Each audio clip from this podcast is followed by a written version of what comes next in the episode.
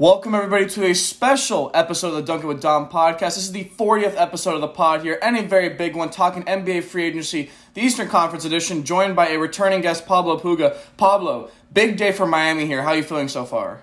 I mean, as a biased Miami fan, uh, first, thank you for having me back. It's great to be back. And um, I'm ecstatic. I mean, it clearly is an all in approach from the Heat from the get go of this free agency period.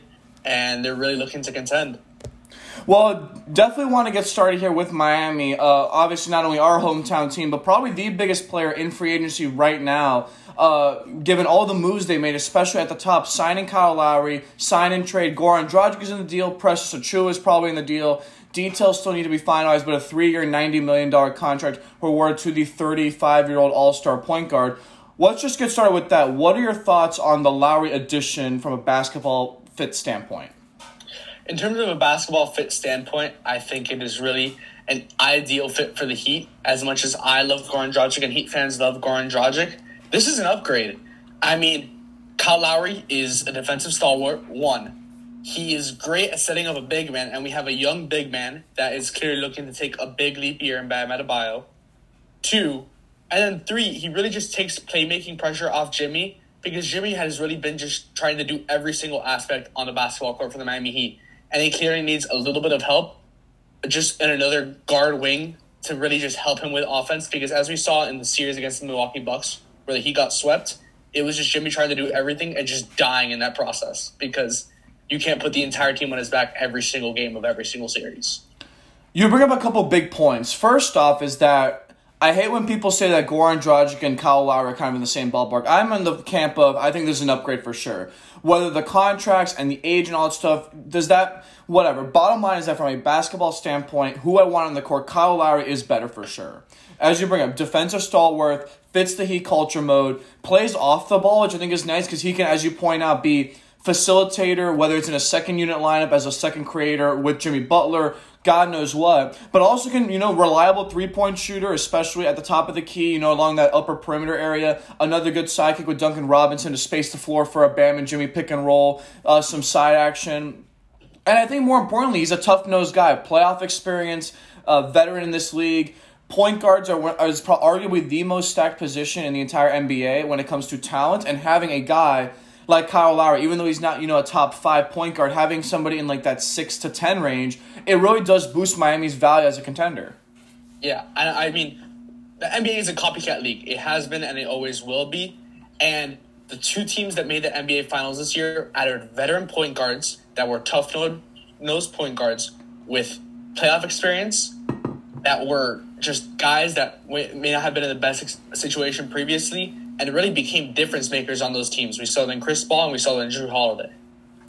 Another good fact I think should be pointed out is that Miami really hasn't had this type of point guard in a long time because you have to remember our last All Star point guard, Goran Dragic, was an All Star for like one season. He was like one of those like last minute guys, like it was one fluke or whatever. You have to go back to like Tim Hardaway Jr. or excuse me, not Tim. Uh, sorry, uh, not Jr. Uh, Tim Hardaway, like from the '90s. Like that was the last time we had a legit elite point guard. Uh, on paper, Kyle Lowry is probably the second or third best Heat guard to ever wear the Miami Heat uniform ever. And I think this is a great accomplishment for them. What I also like is I think he fits perfectly with Jimmy and Bam because the unselfishness, the defense, the tenacity, the hustle plays, all that sort of stuff. And more importantly, as you point out, it is a copycat league. And I think having those utilities is super important. And more important is that we got Kyle Lowry with limited resources, little cap space, basically no draft picks. We're giving up, you know, Goran Dragic, who's a 35 year old, never to be again an all star, who's on the decline, on the decline, and a, a guy in Precious Achiuwa who I like, but he's not going to be, you know, the third best guy or fourth best guy on a title team. He'll just be, you know, at best a bench run, jump, and dunk center or some whatever forward he ends up being. So I think this is great value for Miami. Um, are you kind of in that same camp, or do you disagree a little bit? I do uh, agree 100%. And regardless of even if Precious blows everyone away and has a Bam Adebayo like development, that's a few years away. And as we can see, Jimmy's. And it probably won't happen for the record. Thir- yeah, exactly. And Jimmy's in his older 30s. This Ross. Pat Riley's old too. And just when your number one player is nearing the end of his career, and Jimmy Butler is obviously built like one of those players that could have a long career, but because of the fact that he's not an amazing shooter, regardless of the fact that his athleticism has kept him afloat for so long. It's just the Heat are clearly going all in. I love this move, and the one thing uh, to, to, keep an eye on is definitely the fact that the sign and trade has not been finalized. Yes. Similar to the Jimmy Butler deal with the 76ers, that, again, great value like his speak of. This is the Miami front office again and again, working their cap magic and working at magic with little to no assets. That we're giving up a guy with Goran Dragic, like you said, who's aging at the decline of his career, that at best is a sixth man on a contender, possibly could be rerouted to Dallas Mavericks. I saw that on NBA TV today with Ira Winderman discussing that possibility, just for the Raptors to possibly look to get someone that fits them better.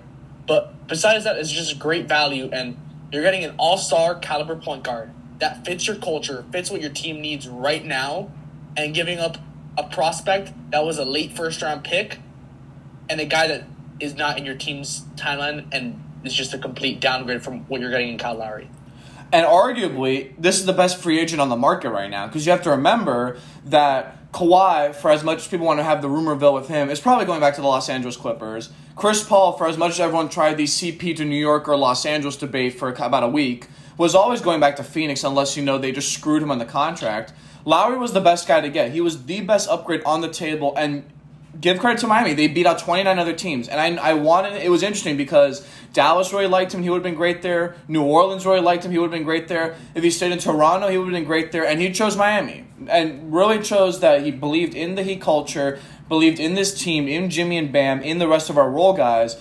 Now the question is, does this make Miami a legit contender? Because I think that's the, the bottom line for Miami is they basically have said we are doubling down on our 2020 final success. We had to retool the roster to build on the upgrades that we did not have last year. Does the Lowry move, along with PJ Tucker, Markieff Moore, some of these other you know fringe guys, does that put us over the top, or are we still one or two guys short? Well, first and foremost, I'm going to talk about, like you said, he was the premier free agent. He was the first domino to fall that set everything else in free agency. And I want to stop you. That's the big one too. Is that forget the importance. His move led to other stuff happening. His move was the reason why. Uh, you know, certain the Mavericks are kind of panicking now to find a guy, or why New Orleans kind of had to trade for Tomas Satoransky because they just lost their glue a glue guy at point Yeah, guard. It's why they did a Toronto, yeah, desperate uh, sign and trade with Devonte' Graham. yes, And the fact that they were really they other teams that had Kyle Lowry as their plan A got so screwed. scrambling to find upgrades. And in addition, let's talk a little bit about those fringe guys now. And like you're saying, the situation of is Miami a contender? Are they a contender in the East? Yes, because they beat out more talented teams than them before just a year ago. So the fact that they're getting more talented now and adding guys that fit the culture and PJ Tucker, because not only are you adding a guy that, as we saw in the playoffs, he wasn't a big stats guy, but he's never been a big stats guy. He's going to be a guy that puts in like 20 minutes during the game. He's a starter in the beginning. You have someone else fill in and kind of mirror him for the rest of the game. And then those closing minutes in those important moments, he hits that corner three for you. He scrambles and gets that ball for you on the floor.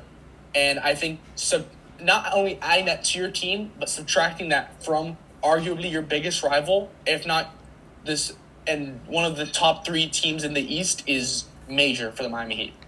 Well, that's an excellent point. Addition by subtraction a new light, because not only are you taking adding a, a valuable player that's a fits a need of a four that we really haven't had in a while. I've actually brought this up that uh, bef- between Chris Bosh and Jae Crowder, there really we never had like a good power forward, like a really good power. It was always you know Josh McRoberts. Jo- Josh McRoberts, yeah. What, what was the Like- year? What was the year with like Jarnell Stokes? We had some Jarnell Stokes Oh action. my gosh, Jarnell Stokes action.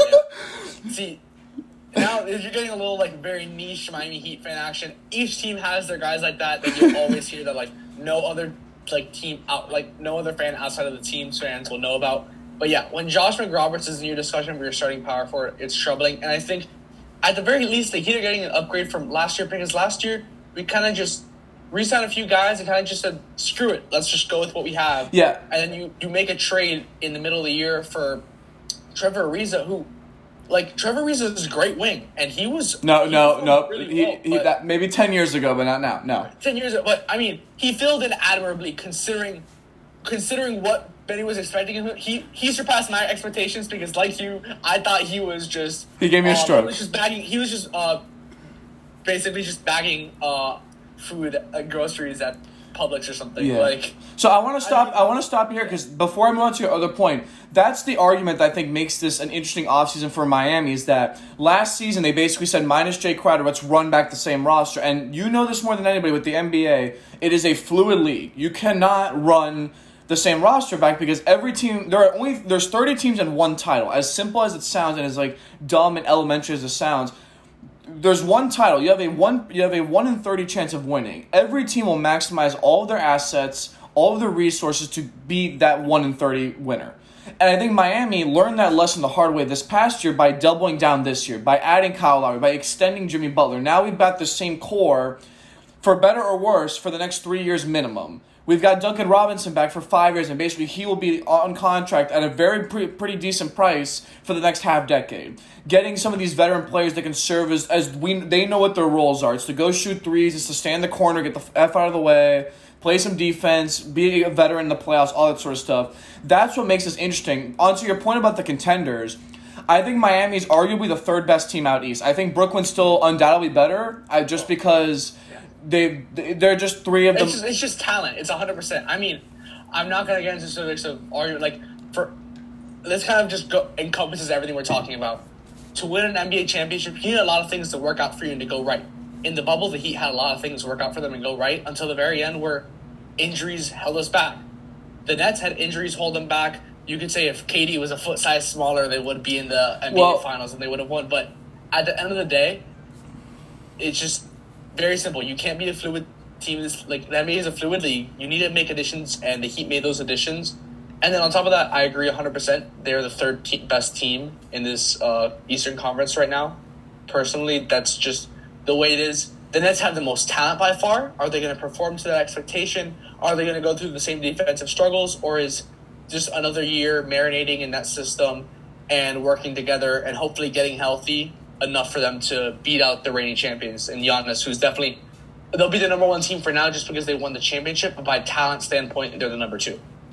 I think uh, what I want to ask you is what's our best and worst case scenario? Because I think our best case scenario is probably conference finals appearance, losing six or seven games. Worst case scenario, six seed losing first round or seven seed losing first. round. Uh, that's kind of the ballpark I've got for a range of what good or bad can happen. Are you kind of in that range, or do you have I'm kind of in that range. I'm, I'm also always a forever the optimist. I mean, in the NBA, anything can happen. You also never know. There's a huge X factor for the Heat is Victor Oladipo and his health because there's a lot of rumors pointing to the Heat signing him to a minimum contract uh, later in the season, Thank and then God. the possibility of.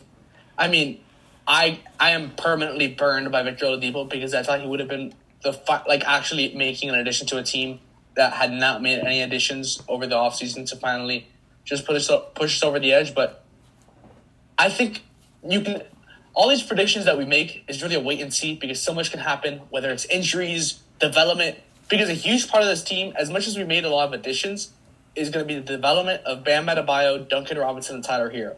Oh, we haven't mentioned Tyler Herro's name yet. He, he's he's going to be a big part of the team this year And for sure. I that's the Heat have been holding on to him because the Heat have had opportunities to let go of him, and they've continued and stood pat. And Pat has stood pat and just saying that he wants to keep Tyler on this team, and for better or worse, he will be on this team. And his development, Bam Adebayo's development, and Duncan Robinson, even if it's just becoming slightly better defensively, could be a huge difference. or or or less of- strip clubs, right? Yeah, that's, that's definitely a big part of it. for Tyler Herro. So But uh, yeah, in terms of the best case scenario, obviously every NBA team's best case scenario is an NBA championship. But in terms of the Heat, I'm we're in that conference finals. Uh, I could see an NBA Finals appearance in our future, but I think that's one more addition, possibly by trade in the middle of the season. Kind of seeing like, hey, we really have all these pieces. Like, let's say at the All Star break, the Miami Heat are performing above expectations, and we're like, let's just get one more guy to push us over the edge, and we just say, you know what, Tyler Herro, he's raised his trade value a little bit. He's been a solid guy off the bench, and a team's to take a shot on him, and we just add someone else. Then I could see us going to the finals, but if not, as much as I want to be an optimist, I think losing in the conference finals is our best case scenario, and then a first round exit, obviously the worst case scenario as a six underperforming six or seven team seed team, and just from there, who knows? But So I, I agree with you there. I think the one need that they're still missing is either a, a legit stretch four, like some guy who could just shoot threes off the bench and not be and be unselfish, or the Jordan Clarkson, Tim Hardaway Jr. just uh, like long bomber kind of somebody who could just even Alex Burke, some guy like that who can just you know draw a couple threes, just be a heat check guy off the bench. If the offense kind Yeah. of takes a crap, just have him in there. In an ideal world, technically that is what Tyler Herro. Yeah, and ideally that's what we want Tyler Herro to be, which is the f- ironic part. So I want, I'm going to stop you here because we're 15 minutes in. I want to get to some other teams. Uh, one last Heat thought though: the Jimmy Butler extension, four years, 180 plus million. I think this is the only part of the NBA of the Heat's free agency that I'm kind of crapping myself at, just because I, I hate pl- paying Butler 38 million or what is it, 50 million at age 38 or whatever it is. Like, are, are Yeah. uh, I'm I'm not a big fan of that contract. It irks me a bit too, and paying him fifty million dollars at thirty eight is very scary, and It, it's honestly- frightening. It's it's Michael Myers frightening. It's horrible. Yes, it is fright- Michael Myers frightening, but honestly, I don't think the Heat care or we get. I don't like the Heat. The Heat were so careless with this. I, don't know. I don't know if careless is the right word to See, use. I'm gonna stop you. Um, I don't know if it's careless. I, do, I think they kind of had to. As much as I hate the con, I As think much they- as yeah, they they had to. The thing is, they they're looking back. The Heat learned from their mistakes. They made the mistake with Dwyane Wade, and Jimmy Butler is far above the level that Dwyane Wade was at when we needed to resign. D. I agree with that. Yeah. And the Heat said, you know what? He's the number one guy. He's the face of our franchise right now. We need to keep him around. And without Jimmy Butler keeping him happy, then this whole Kyle Lowry signing is pointless. This whole offseason push is pointless. Because if you don't keep that guy happy, you don't have everything working out, then the potential push for a finals or a ring is just pointless.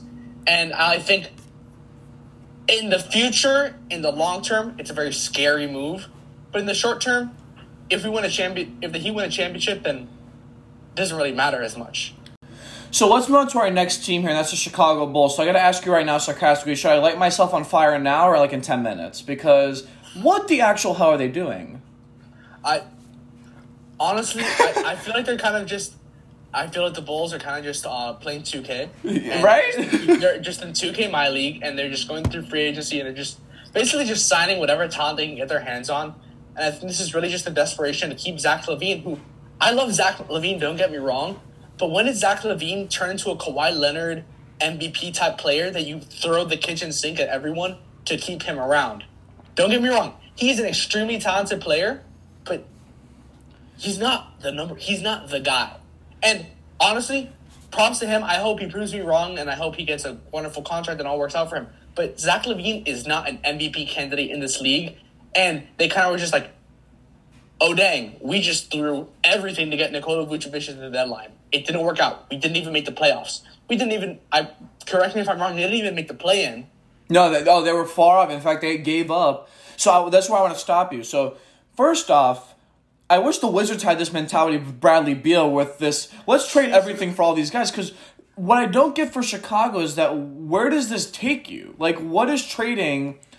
A, why is signing DeRozan for eighty six million dollars a good thing, and why is trading two first round picks for Vucevic a good thing? Like, it, this all started with the the Vucevic trade, where they give up two first round picks. They give up Wendell Carter Jr., who's like a young center who has potential, for a former All Star who's on the is on the wrong side of thirty, who's a center, which I think is already automatically red flag number one. And one. he's already a poor defensive center prior to him being on the wrong side of thirty. Yeah, then as much as I love Lonzo Ball, you sign him for eighty-five million dollars for four years for a guy who, as much as I love the fit because he provides defense and outside shooting and unselfishness, is still Lonzo Ball. He has still done nothing in this league yet. For as much as and like people say like, oh, if he had a better team around him, he would be better. But I'm like, is Chicago the better team? Like, is Chicago more stable than New Orleans right now? Because I don't think so. And then they have the audacity to trade Thaddeus Young, arguably their second best player, give up a first round pick and two second rounders to sign DeRozan, a former All Star who hasn't been an All Star in about half a decade. We were like in ninth grade the last time he was an All Star. For $86 million. For $86 million. Kyle Lowry, who damn near was the best player in Toronto this past season, got 90 million. So I and I don't even want to get started with the basketball fit because as you can explain right now, the fit makes no sense with any of those guys. Mm-hmm. And look, I will say, look, a lot of times people, us being on the outside, sometimes hoopers are just going to hoop, but this is just a situation that even me trying to be an optimistic and trying to say, like, maybe it can work out, personally, it all fell apart when they traded for Nikola Vucevic. One, he's on the wrong side of 30. And you have a guy like LaVine. Uh, yes, I get it. You want to make a push, but you mortgage your future for a guy that isn't even worth trading your future away. Two, uh, honestly, my favorite signing from their offseason is Lonzo Ball because his fit next to LaVine is honestly perfect. LaVine made more, or uh, Lonzo Ball made more threes than Trae Young, Paul George, and a bunch of, bunch of those other guys. To be fair, that was probably the only shot he was taking. He was Well, he, well, he did shoot like fifty percent from the foul line, so you know I think he was trying to go for a lot of three pointers.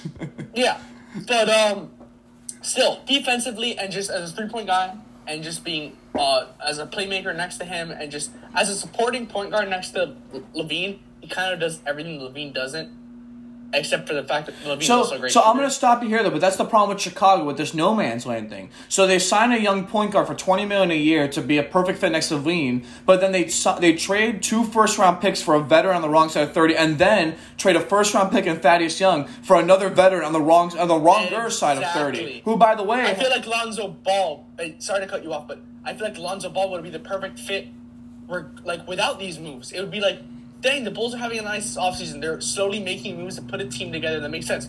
Imagine if instead of having Nikola Vucevic, you'd have those two first round picks back, and you'd have Wendell Carter Jr., who's a solid defensive center that it could be looking to eventually stretch the floor and uh, step out behind even the mid range and just shoot some shots.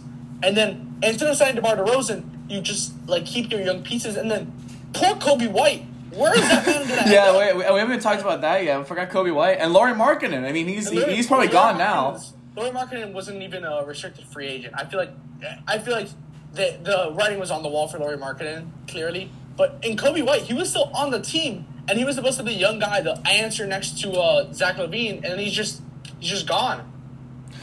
And I, I, you bring up the excellent point because basketball fit like I, I, I'm like trying. I'm lost for words because like, like who's starting at the three for them? Like who's the the small forward on that team? Because I, do, they don't have one, right? Like, am I? Well, no, no, I think you're missing out on something there. Ideally, I believe their starting lineup is going to be Lonzo Ball, Zach LaVine.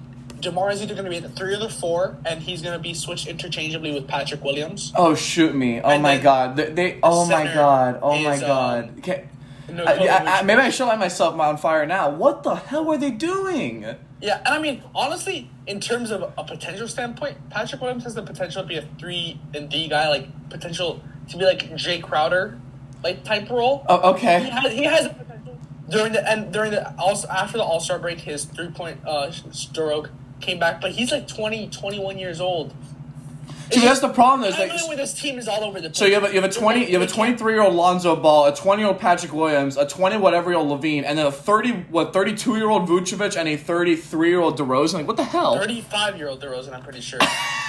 Something like that. It's just very conflicting moves that, like, the Lonzo Ball move is like a team that, like, a young team would make to kind of just, like, put the pieces together. That you sign that restricted free agent guy just to, like, start building the pieces together. But they went from, like, putting the pieces of this together to just saying, you know what, let's just go all in and just throw all our chips on the table. When For the for the sixth seed. they were they were just exactly for the sixth seed. All this for what? For the sixth seed to get swept in the first round, or maybe you get lucky and you get um, a team that gets an injury in the first round, and then you're in the second round and you get destroyed by the Nets or the Bucks or the Heat. Like all this for what? Is my question. You mortgage your future. You mortgage everything, and Zach LaVine hasn't even been re- been re-signed yet. So you're potentially going into a future where you're going to lose a guy like Zach LaVine, and your roster consists of but at this point, by then, it'll be like a 34 year old Nikola Vucevic, like a 35, 36, 37 year old DeMar DeRozan. And then Lonzo Ball is the face of your franchise? Well, and uh, that's an excellent point there because this is all. I, I want to actually stop that for a sec because I want to get back to LaVine specifically. But I think the issue there is the team construct. Because as you point out, even in a best case scenario, I don't see them getting past the first round. In a best, best case scenario, because, I mean, you look at it, Brooklyn, I, I'd say Brooklyn and Milwaukee are definitely better. I'd argue that even on a bad day, Philly's probably better. I'd argue that Miami's definitely better. So at that point, you already have four teams ahead of you. I just don't see this team being better than a five seed on a good day, like on a very good day where, like you know, as you point out, we, it's hard to predict God knows what. But my question is that there's still so many questions though with this team, and I just don't know what what's happening. That's literally the bottom line. That's why I'm lost for words because I'm I'm just trying to sit here like.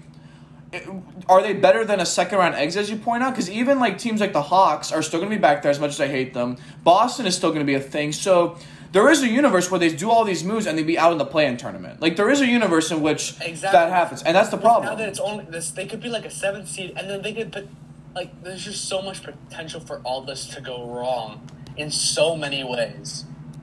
so just then that that brings me to the LaVine piece of this. Is this worth it for Zach LaVine, a guy who has never been he's never been an all he's never been an All NBA. I don't think he's been an All Star. Great scorer, but he's never been the best player on any team.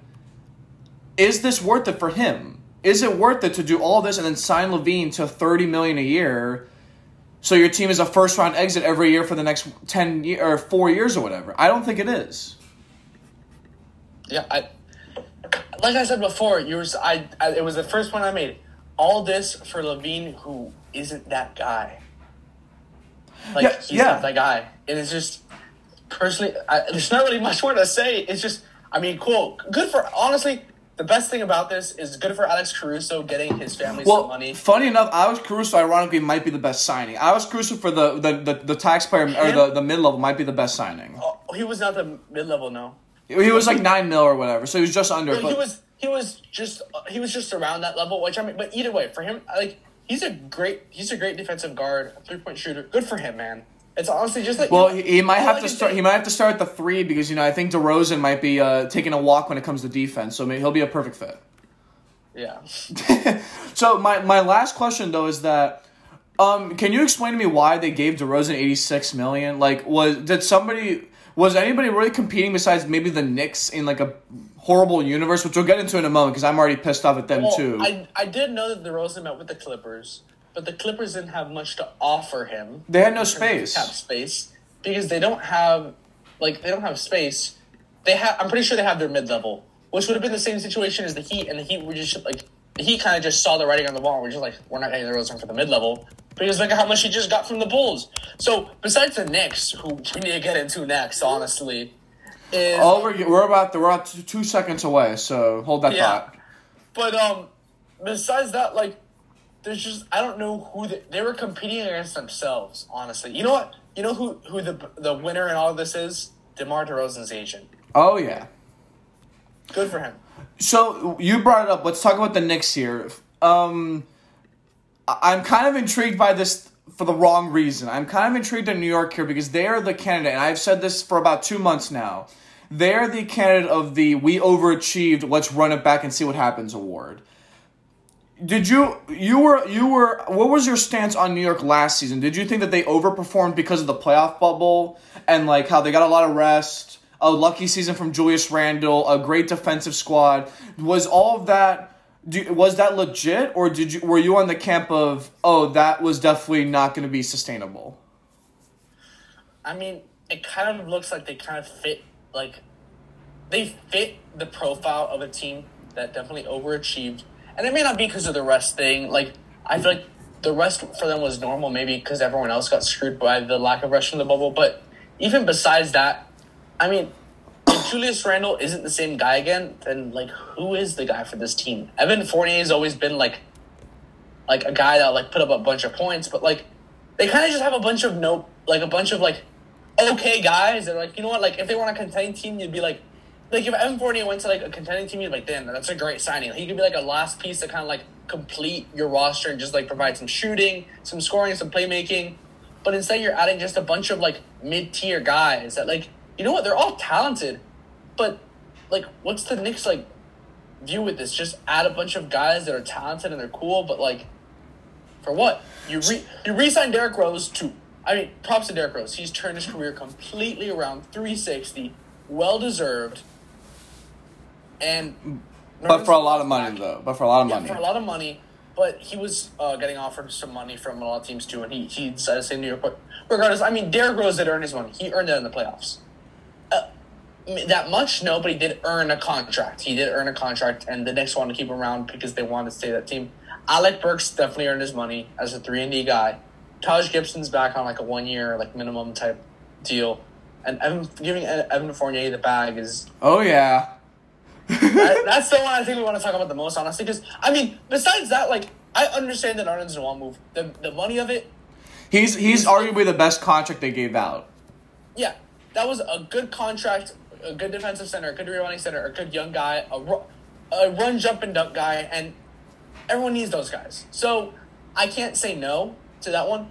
Alec Burks, I get it because he was he was I mean he was probably uh, obviously their second best offensive player in that playoff series where Julius Randle just turned into a trash can and just um he was just there in this like he was just the, the uh, people would just get out of the stands in uh Madison Square Garden on the way back from Trae Young just trashing them as a team and they would just throw their uh, concessions and like all their food and stuff into uh, Julius Randle because he was trash can at the stadium. That was just a poorest performance from him. But besides that, Derrick Rose a little bit overpaid. I like Burks a tad overpaid, but I get it. See, but that's the problem. That's where I want to stop you here because here's the problem with New York right now. I'm going to say this on the record. I don't think they make the playoffs next year. I'm going to say it right now. The case for New York not making the playoffs. Number one is that out of all the teams that made the fi- the playoffs besides the Hawks, they got the most benefit from the season uh, shutting down the in 2019-20. A lot of rest for their young guys, all that sort of stuff. Uh, they rely on hustle and defense and luck. Number two, Julius Randle played the most minutes in the league last season in terms of per game.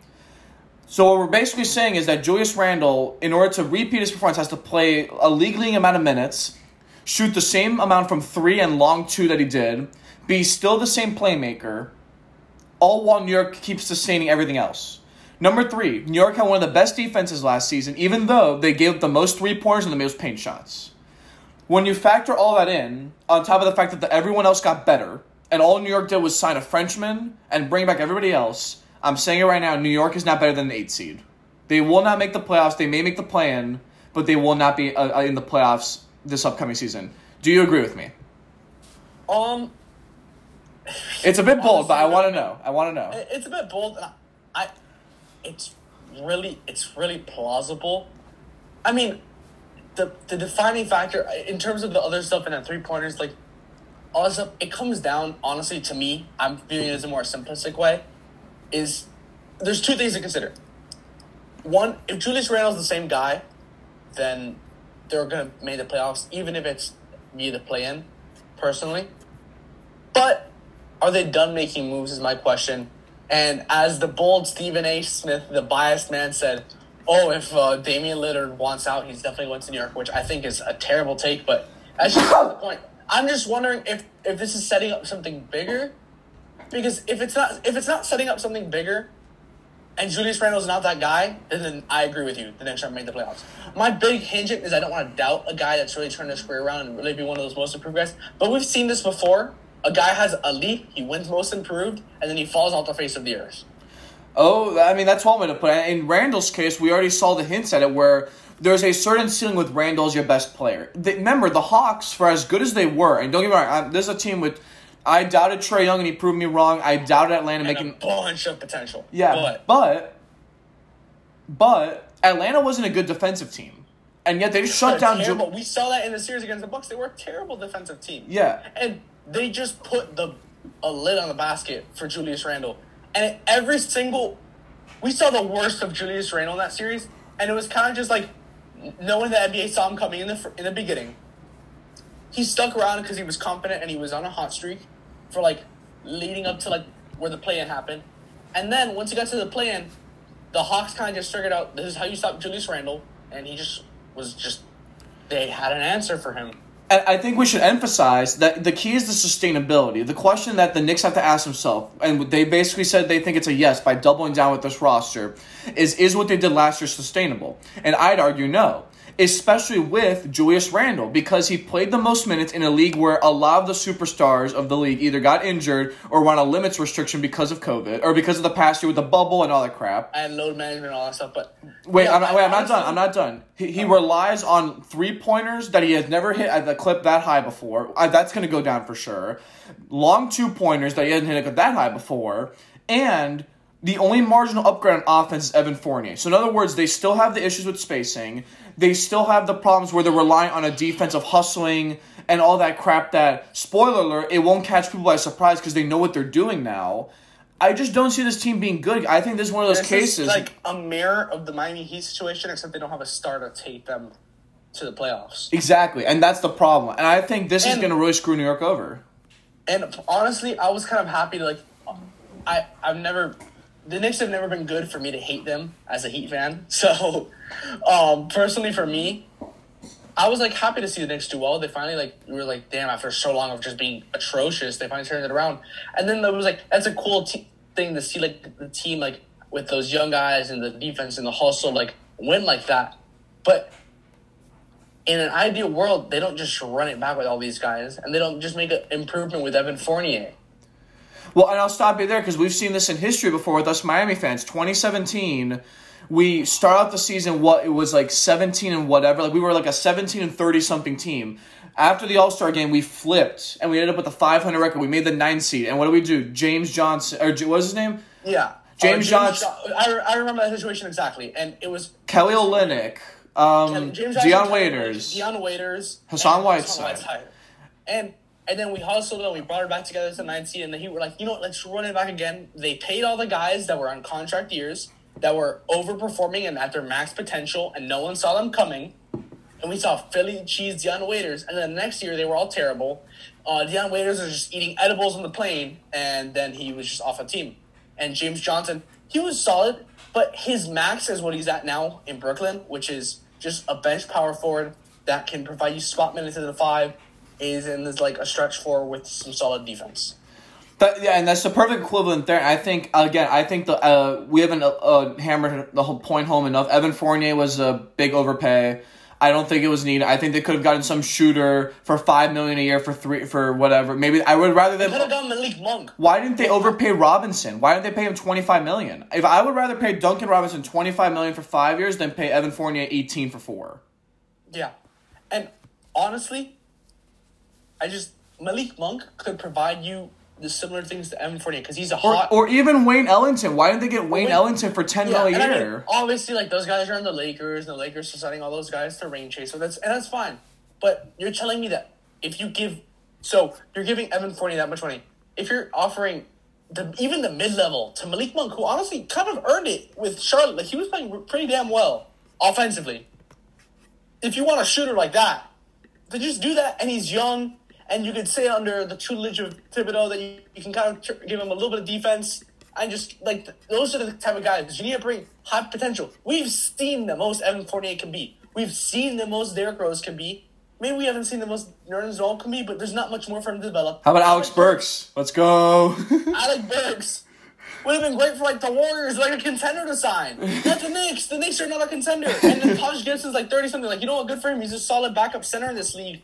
But again, the Knicks did not add to their potential as a team. Yes. And you're telling me, oh, oh you know, oh, the the Knicks. Oh, it's what you know what it is. Is Obi Toppin's gonna come out of nowhere and be a stud and lead them? Like no, there's just no potential there. There's so no upside on this team. We've seen the highest potential version of the Knicks as a first round exit.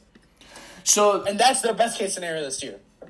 I want to move on to a couple more teams before we kind of close this out because uh, I want to do a winners and losers pod for free agency and probably the offseason as a whole. So I don't want to do that dance yet. But I want to talk about Philly and Boston. Um, I, I don't know if they've woken up yet, but uh, free agency started yesterday. Are they going for anybody in particular? Because all I've seen is that Philly has signed a backup center, which is the last thing they need. And Boston has literally done nothing. Like Boston has not signed even me. Like they've signed no Hey, person. sleeping on the Sixers. They brought back Furkan Korkmaz. Well, oh, thank God. That, that'll save them. So, first off, let's start with Philly. Ben Simmons. Uh, yeah, I feel like honestly, they they kind of just they asked for a massive overpay via trade before the.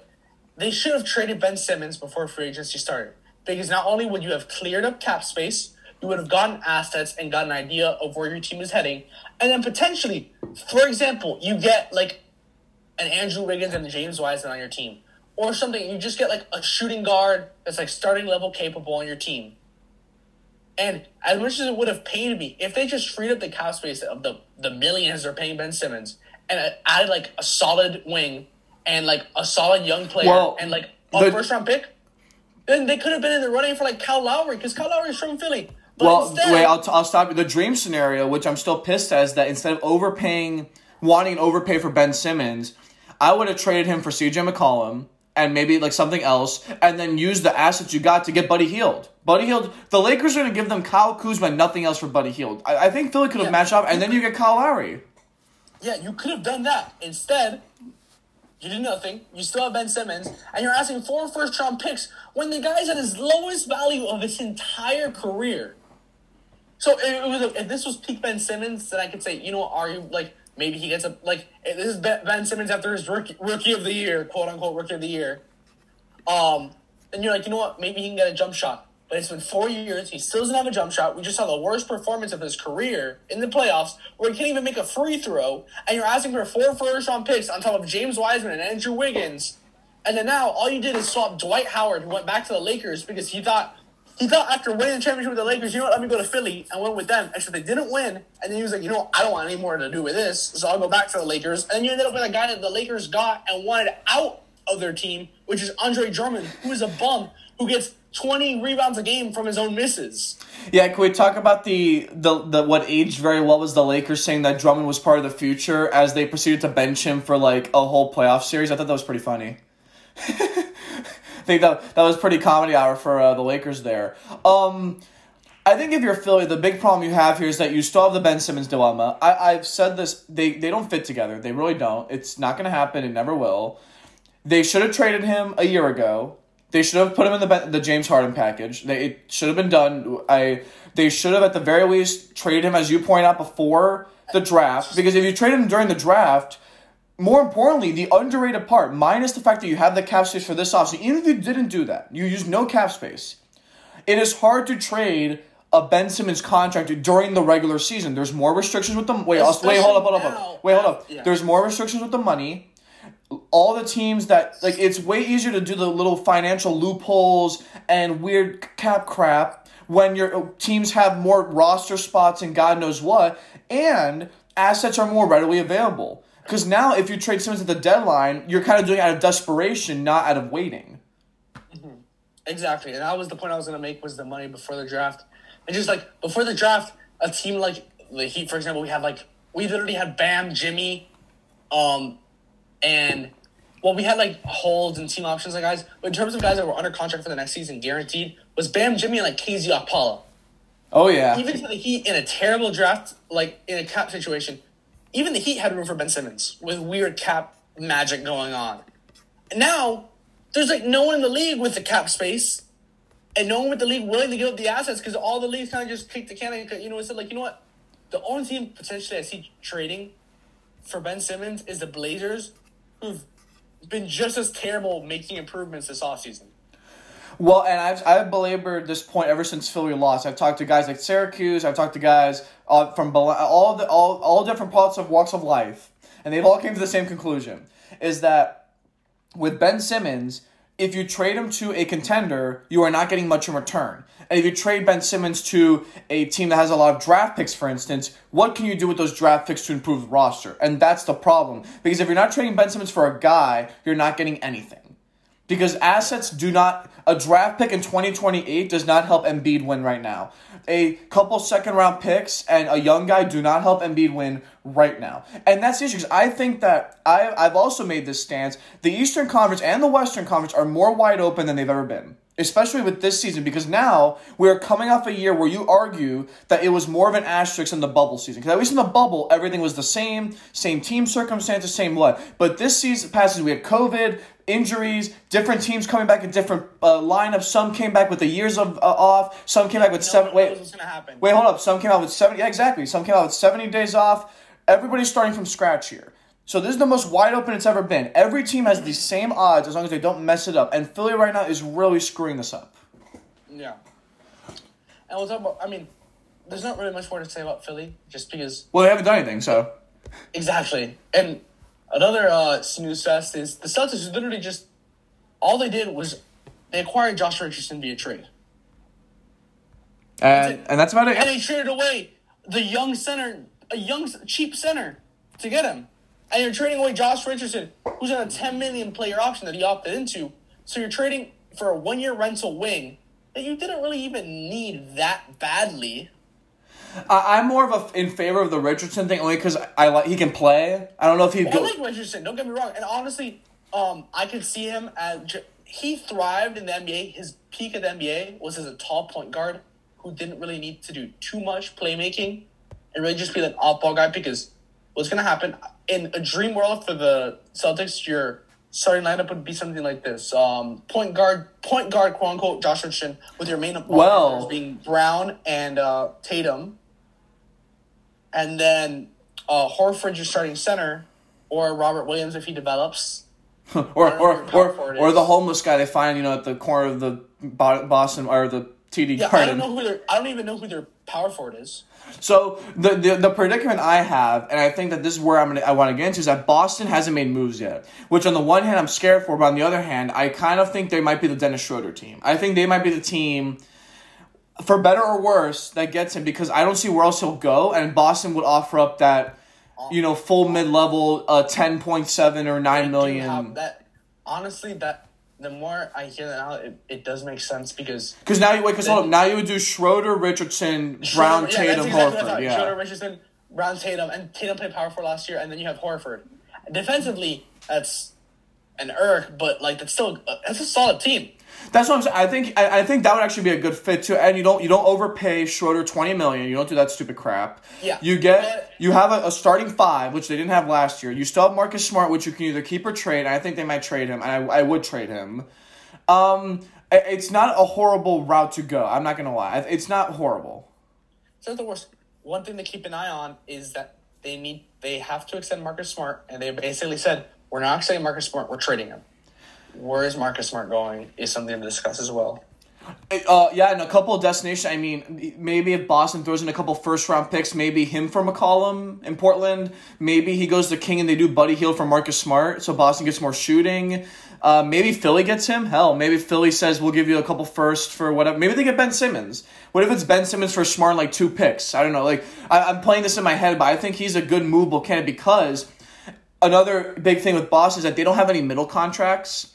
So Horford's getting paid, Brown and Tam are getting paid, and then everybody else is either on rookie deals or minimums. Smart's the only guy, if at all, that has like that ten to fifteen million. Yeah, which is the perfect trade piece. Yeah, perfect. It's exactly what they want to. The, the star of some package, which is nice. Yeah, and uh, going back to the Heat, well, just me being biased, the, the Heat were interested in that. Obviously, I don't know how, how much that interest maintains itself now, but he does he does fit the Heat in terms of a culture guy, scrappy defense and all and whatnot. But again, for the Celtics, unless a Marcus Smart trade nets you someone like McCollum or something like that, I don't really know what their plan is. Yeah. The Schroeder thing, like you said, makes a lot of sense. But we just no one knows what their plan is because they haven't done anything to show what their plan is. Exactly. Um, one more move here before we do like kind of winners and losers Eastern Conference edition, like a rapid fire. Uh, Jarrett Allen, five years, hundred million. Um, I'm gonna guess you're a no on that one. Um, honestly, Oh, oh Lord, don't get me started. I, I'm going to give you. I, the, I feel like you've always been the the more uh, negative, and I feel like it's always good to kind of bring both sides of the story. Well, you- well, you know me. I hate everything. So give me the case. How about this? Give me the case for Jarrett Allen, paying him a hundred million. in terms of my personal opinion, I disagree with it wholeheartedly. I disagree with it, but I'm just going to try to see it from their perspective. See it, step in the shoes of the Cavaliers GM. Oh, are you sure you want to do that? Honestly, I don't think I want to, but um, you know what? They- They're probably making some solid money, so that's the only positive I see from that. But besides that, let's just step in their shoes and see. Okay, you re-signed him to a five-year, hundred million dollar deal, and even though it doesn't really make sense because he's never really been a stud. oh Lord, help me. Um, and he's only really been an above average run, jump, and dunk guy. You're gonna have him take over because Evan Mobley is, uh, like literally just a pencil right now, super thin. You're hoping Evan Mobley can develop a shot, and you're gonna have him play some spot four minutes and then play five against bench units. And then you could eventually move Jarrett Allen later in his contract to a contender that wants a center once Evan Mobley is ready to take over the reins. Okay, so I, wait, I agree. Stop, stop, stop. I agree with you there. So the ca- I I argue that's part of the case. So the case for Jarrett Allen is that Evan Mobley is more of a four than a five, at least to a lot of people. So it actually it's not a bad fit as people think. Number one. Number two, what was Cleveland doing with the money anyway? Because I'd rather they overpay for Jarrett Allen, who's a young guy, twenty three. Then overpay for like Evan, then- then pull a Knicks. Yeah, please. And overpay Then, then pay you know God knows who twenty million. So I like that actually. Number two. Number three. Allen has does have a lot of potential, and I think And they know what they're getting with him too. Yeah, At the I- very least, they're getting a really good run, jump, and dunk guy, a really solid interior defender, a really solid rebounder, and a really solid uh, pick and roll guy. Well, and he provides a foundation where that position is now locked for five years, which I think is nice too. And as you point out, because a hundred million is a lot, but remember the salary cap keeps is going to keep going up. So in the end, whatever by the third or fourth year, it won't be that bad of a contract. If Allen is a decent two way big, as you point out. I don't know what that package would be to some teams, but he could be traded down the road if like whatever. So it's not Because horrible. he builds his value. Because the Cleveland's kind of just kicking the can, which is kind of what they needed to do. They wanted to move. They don't need to blow it up because they don't have older, aging guys to blow it up with, and there's no. They wouldn't. They shouldn't be stupid, and I'm kind of glad that they didn't try to go all in because there was no reason to go all in. So I can see them trading Sexton to avoid paying him this year, or if they do pay him, trade him down the road, and then you'll trade uh, Allen when the salary cap goes up to a team that needs a center, potentially the Celtics down the road once Al Horford's contract is off the books and they need someone. Um, and then Evan Mobley either turns into a four and you can draft a center or just play him alongside someone else, or you move Evan Mobley and have him as a stretch five because there really is a it really is a positionless league. So Evan Mobley could be. We have fours that play the five all the time, and he is seven feet tall. And you never know if he puts some meat on those bones and he becomes a solid guy. But all you're really doing is, like you said, locking in the center position and kind of just saying, let's focus on upgrading and adding talent to those other spots and work from there. So I want to run through some winners and losers, at least as of now, because there's obviously more free agency to go. I want to do a final official thing by the end of free agency, by the end of the offseason, with like official, like every move broken down, with that sort of stuff. From the Eastern Conference, who are your winners? Let's go. Like, you can we can make the Miami case again, but besides Miami, unless you want to do that, who are some winners to you so far from the Eastern Conference? Well, in terms of the Heat, obviously, I think they already went in, in depth enough on how I think they won free agency from uh, what they need to do. But um, besides that, um, I'll say a minor, another winner. It's kind of hard to say another winner in the East for me. I think another one. Um, So I'll, I'll, give you a couple candidates that I think yeah, are really good. I, would have to. I think it's just kind of just depends on. Sometimes a lot of teams standing pat was just enough for No, some of them. So I'd argue no, no. I Actually, I'm glad you brought that up because I'd argue that. So winner, minor winners, Brooklyn. Keeping Yeah, that's what I was gonna say. Brooklyn, they kept everyone and they added Patty Mills. That was I'm sorry, I was just thinking in my head. Adding Patty Mills, who's a veteran guard who's been performing super well at the Olympics, has just been great for them. Um, excellent shooter well, too. excellent shooter, which they needed some shooting off the bench, and it's no longer Mike James off the bench as your uh, point guard. and um, they kept the rest of their guys, and now you're going back with. This isn't like the other teams running it back. This time it's running it back based on health, which is never a bad thing to do. Uh, And then they add, and they still added talent, so they didn't Yes. just stand pat purely, but they added talent to it, avoiding the mistakes of the Heat, for example, in the past. that, And that's a.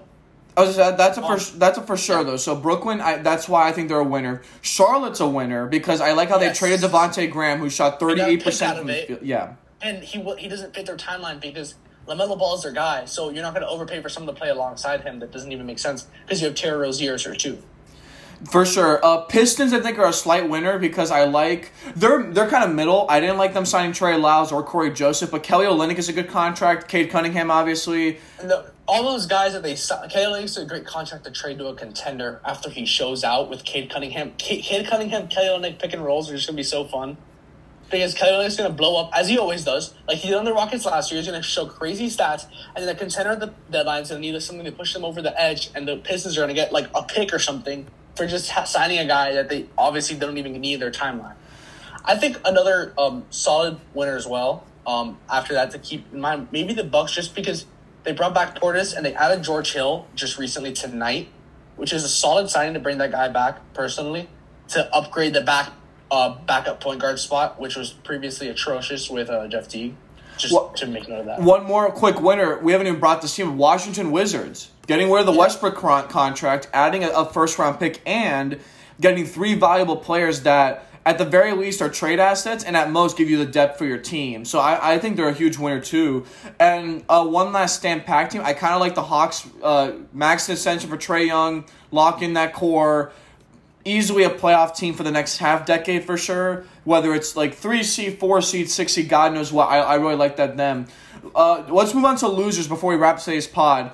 Uh, who are your big losers so far? Oh, I, I, those, are, those are easy. I, I have my four. Uh, Bulls, Knicks, uh, Celtics, and uh, well, Celtics a little lower tier loser, not as bad. Um, I'd say Bulls, Knicks, obviously, and then um, Sixers.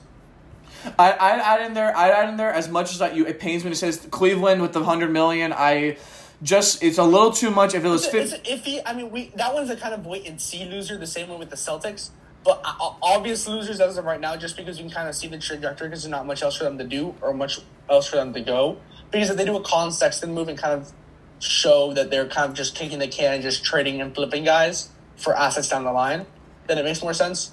But they are a loser just just because of that contract. But the biggest losers obviously are the Bulls and the um, Knicks. I'd also I'd also throw in two more. Uh, they're on both lists. I think the Wizards are a loser. I think uh, there's been the rumor with Spencer Dinwiddie. I think it's a terrible signing. I don't think they should do this. Sign a guy to be the ninth seed approach. I think it's either trade Bradley Beal and tank or go for contending. But I don't think this go for the 11 seed thing is a good idea. Yeah, Dinwiddie doesn't get you contending. And they're like, oh, they got rid of Russell Westbrook and they freed up cap space and they got all these guys that are solid and good absence. And like, look, this makes your team better, but it doesn't make it.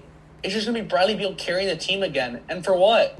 Like, again, it's a for what situation. Like, you're going to lose this guy, so you what you might as well do is try to flip these solid depth. In an ideal world, they either they trade Bradley Beal away because uh, me personally, I don't see Bradley Beal sticking around. If he gets the supermax, he gets the supermax, but it doesn't make sense because Dinwiddie doesn't help them win a championship. So if you trade Bradley Beal, I think this is what they should do: is trade Bradley Beal, just get a bunch of assets. You have these guys like Kuzma, KCP, and all these other guys just perform above average. Hopefully, get have them beat depth and either keep them around on cheaper contracts as depth guys, or trade them for more assets and just blow it up. I think one last loser here, real quick, before we wrap up. The other side of the aisle, the Raptors. Why didn't they trade Kyle Lowry at the deadline last season? Yeah, and honestly, I'm I'm happy to see them lose as a Heat fan because they could have had Duncan Robinson, they could have had Precious Achiuwa as well, they could have had Kendrick Nunn, and they wanted Tyler Herro. They want to make sure they can get the most out of it, and the Heat wouldn't budge. And Pat Riley said, "Pat." And as much as it sucks for the Heat in like in last year's situation, I don't think Kyle Lowry would have been en- enough to push us over the edge because if we had we had already been figured out by everyone at that point, and we still would have had to re-sign him. But now that just makes the Heat even more bigger winners of that trade because the Raptors only really get Achiuwa because Dragic's going somewhere else. They're either going to buy him out or flip him for someone that fits their talent a little bit better, but they're not getting much. They're not getting more than a second round pick out of Dragic in terms of picks. Well, Pablo, that's all the time we have today. We're gonna have more free agency episodes out there, but the big 40th episode for this pod. Thank you so much for joining. Really appreciate it. Yes, sir. Thank you for having me.